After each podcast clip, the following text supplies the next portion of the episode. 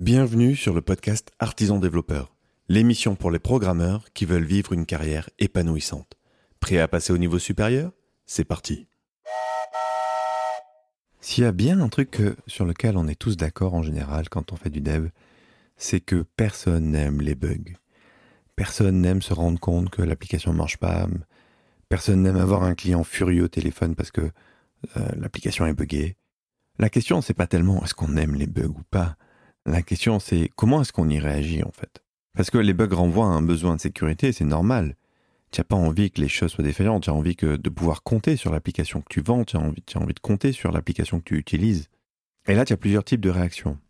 Tu as ceux qui vont chercher à renforcer les choses, c'est-à-dire à empêcher le bug d'arriver.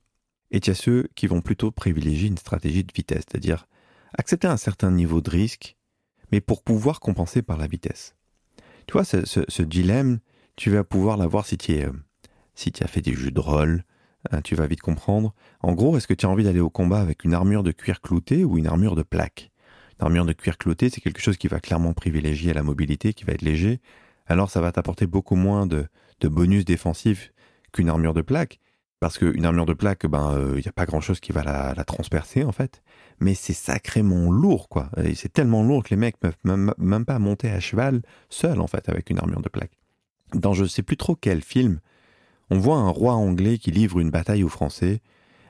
Il se débrouille pour les amener vers un terrain boueux. Et là, tu as son second qui a une espèce de stratégie assez fine d'amener les Français en pleine descente, donc à pleine vitesse, dans un terrain bien boueux. Ils misent tout sur la météo et sur le fait qu'il pleuve.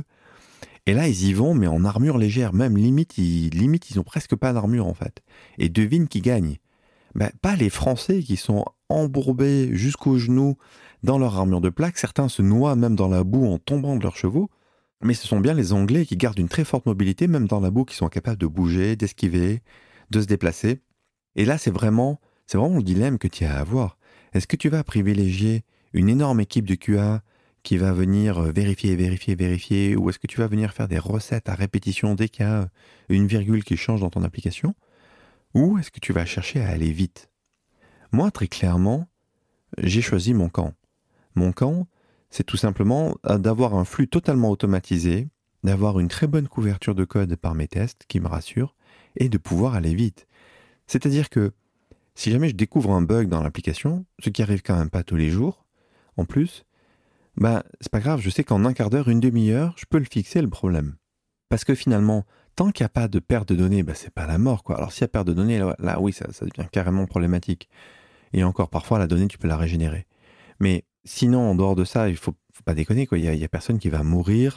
Donc là, effectivement, sauf si tu fais le logiciel de la capsule Dragon, sauf si tu envoies un truc sur un satellite ou tu fais flinguer un projet de plusieurs années, mais en dehors de ça, je connais peu de développeurs qui travaillent dans ces conditions-là.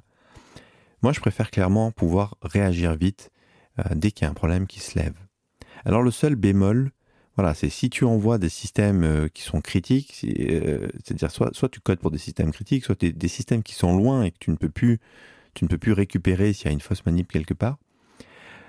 Mais encore une fois, ça ne va pas concerner grand monde. L'autre vrai bémol que j'ai vu, c'est sur les stores, et notamment sur l'Apple Store, parce que ça demande plusieurs jours de réactivité. Et là, j'avoue que c'est un peu pénible, c'est même franchement chiant, en fait, quand tu veux attendre, quand tu vas devoir attendre plusieurs jours pour pouvoir faire passer ton bug fixe, c'est relativement pénible. Et c'est là qu'on a découvert un vrai intérêt au WebView.